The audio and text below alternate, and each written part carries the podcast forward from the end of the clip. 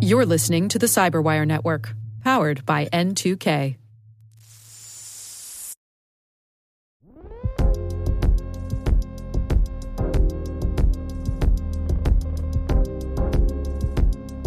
Twenty percent of the cloud changes every month. That means that 20% of the exposures an organization has in a given month were not present the previous month in cloud. Unless you're actually doing something pretty much daily and continuously, you're actually missing almost all of your risk. Welcome to Threat Vector, a segment where Unit 42 shares unique threat intelligence insights, new threat actor TTPs, and real world case studies.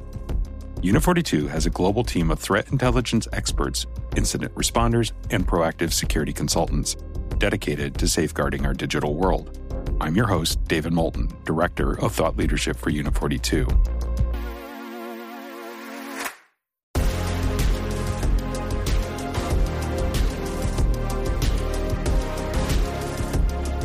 In today's episode, I'm going to be talking with Matt Kraning.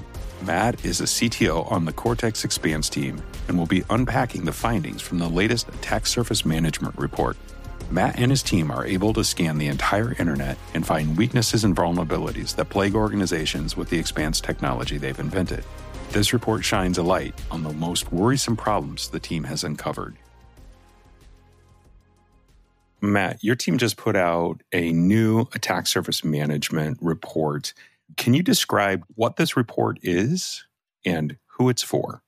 The report that we just put out is a survey of over 250 uh, large organizations, and it analyzes the risks and configurations present on the IT that they deploy across the internet.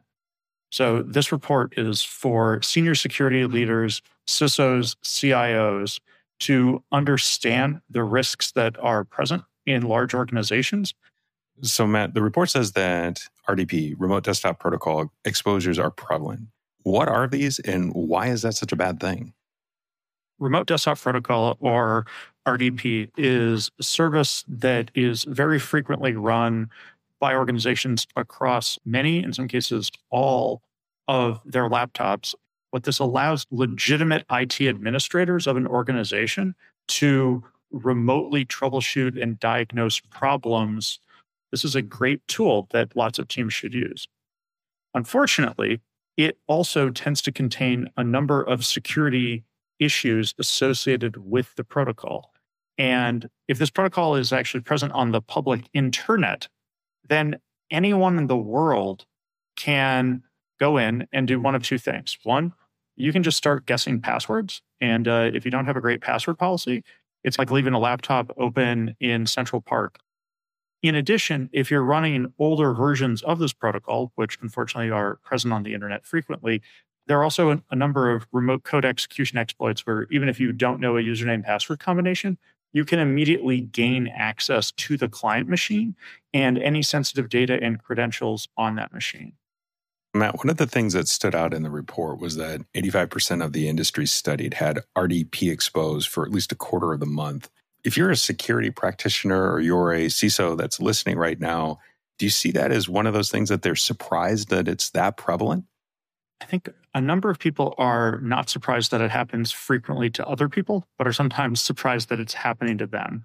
And there's two different ways that I explain this. One, our own reporting with Unit 42 has found that in the case of ransomware attacks, where which can generate substantial business interruption, costs into the millions or multiple millions of dollars, over 60% of the time, there's ransomware that we have to respond to.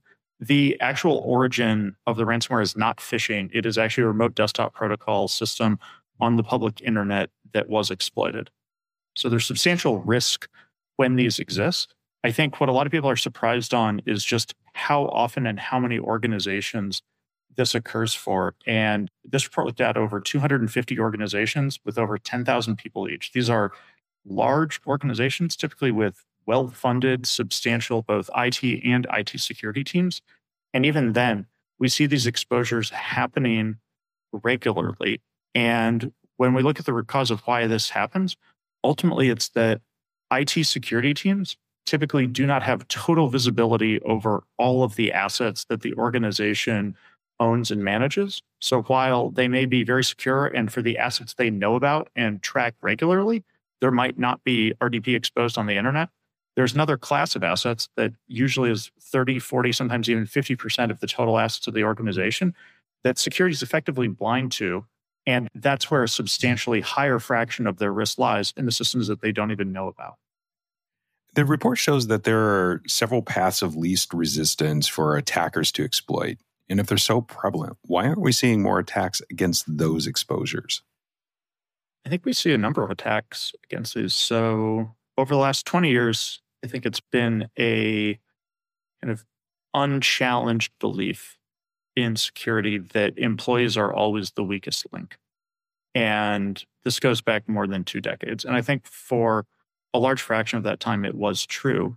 And you saw both a very high investment in attackers, in attacking employees, and then also in defenders inventing a variety of different technologies to protect employees. I think what we're now seeing is the no longer the early days, but now kind of the middle of attackers realizing the weakest link and the easiest way into organizations in a lot of cases is actually through unknown, unmanaged IT assets of the organization rather than trying to get around a number of different phishing and other endpoint protection mechanisms.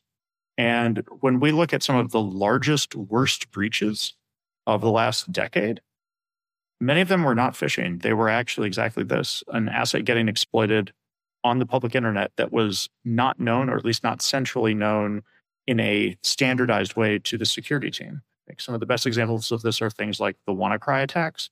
Then you also look at things like TJ Maxx going through HVAC systems, the Equifax hack as well. All these are examples of where the company in question lost hundreds of millions, or in some cases, billions of dollars and it wasn't somebody being phished. It was actually an IT asset that was on the public internet that was usually unmanaged, had not been updated in a very long time. And the companies unfortunately had a very bad day in all of those cases. Matt, thanks for joining me today on Threat Vector. It's amazing what you and your team have been able to discover and publish. For those listening, the latest attack surface management report is available on the Xpanse website. A link will be on our show notes. We'll be back on the Cyberwire Daily in two weeks. In the meantime, stay secure, stay vigilant. Goodbye for now.